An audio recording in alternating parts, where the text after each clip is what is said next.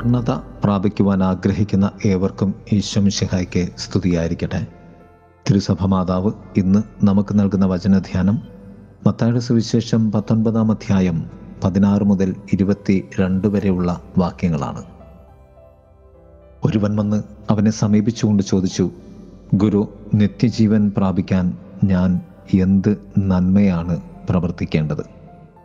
അവൻ പറഞ്ഞു നന്മയെപ്പറ്റി നീ എന്നോട് ചോദിക്കുന്നത് എന്തിന്? ഈ ഭൂമിയിൽ ഒരു മനുഷ്യന് സമ്പാദിക്കുവാൻ സാധിക്കുന്ന ഏറ്റവും വലിയ നന്മ നിത്യജീവനുള്ള യോഗ്യതയാണ്.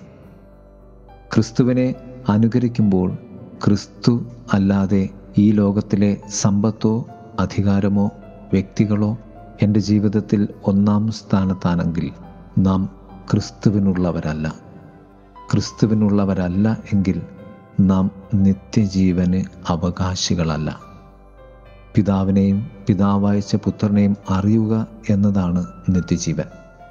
യോഹനാന്റെ സുവിശേഷം അഞ്ച് ഇരുപത്തിനാലിൽ അത് പറയും എന്റെ വചനം കേൾക്കുകയും എന്നെ അയച്ചവനെ സ്വീകരിക്കുകയും ചെയ്യുന്നവന് നിത്യ ജീവനുണ്ട് നിത്യജീവന്റെ മറുപുറമാണ് സ്നേഹം നിസ്വാർത്ഥ സ്നേഹം എന്നത്.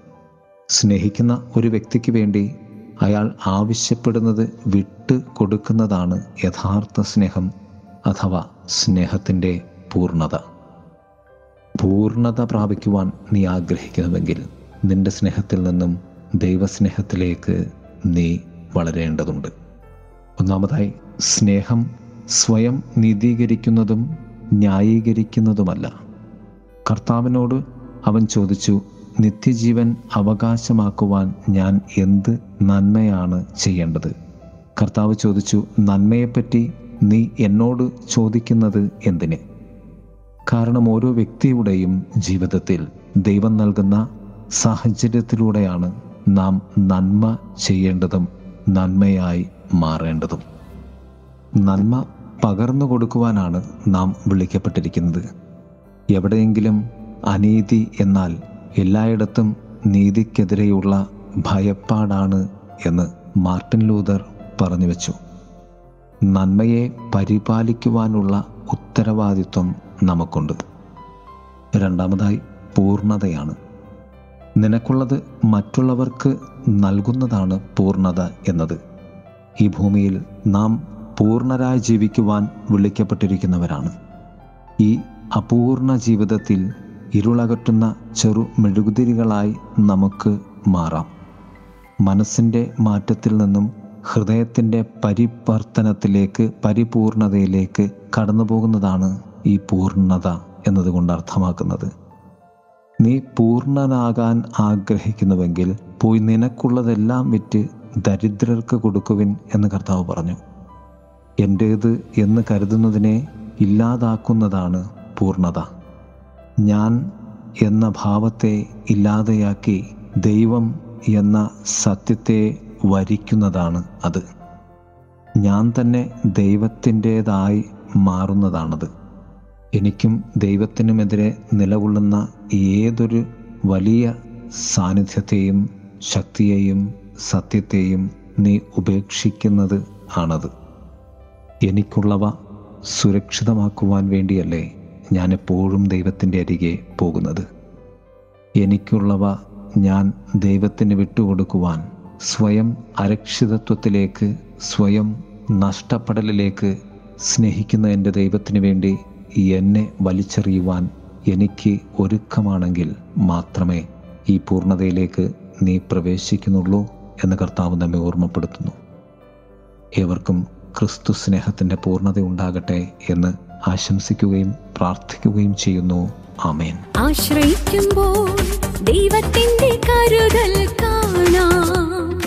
ആരാധിക്കുമ്പോൾ അത്ഭുതമാം വിടുതൽ കാണാം.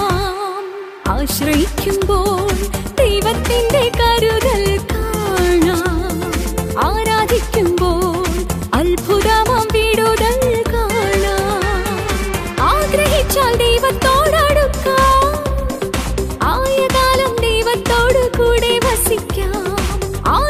ആഗ്രഹിച്ചാൽ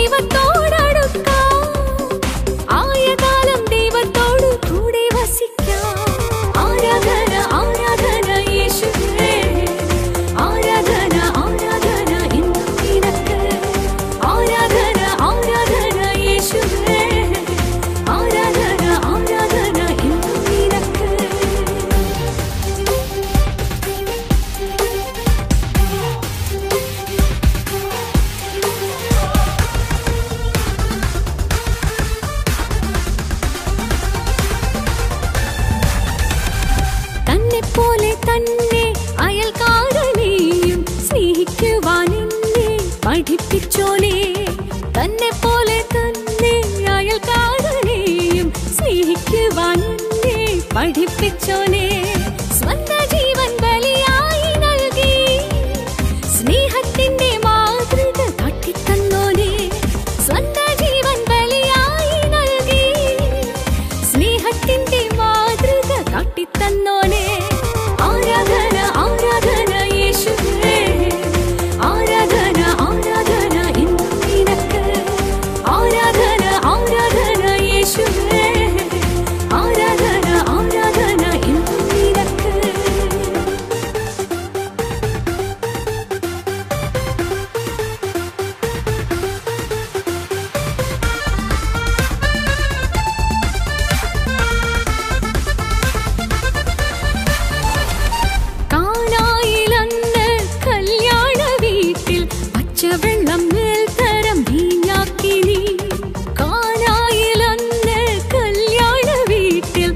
പച്ചവെള്ളം മേൽത്തരം വീഞ്ഞാക്കി നീ.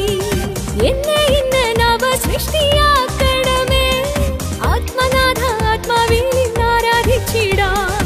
എന്നെ ഇന്ന് നവ സൃഷ്ടിയാക്കണമേ ആത്മനാഥ ആത്മാവിൽ നിന്ന് ആശ്രയിക്കുമ്പോൾ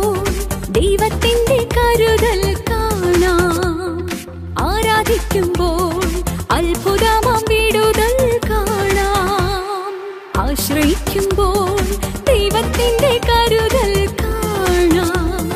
ആരാധിക്കുമ്പോൾ അത്ഭുതമാം വീടുകൾ കാണാം. ആഗ്രഹിച്ചാൽ ദൈവത്തോടടുക്കാം. ആയകാലം ദൈവത്തോടു കൂടെ വസിക്കാം. ആഗ്രഹിച്ചാൽ ദൈവത്തോട്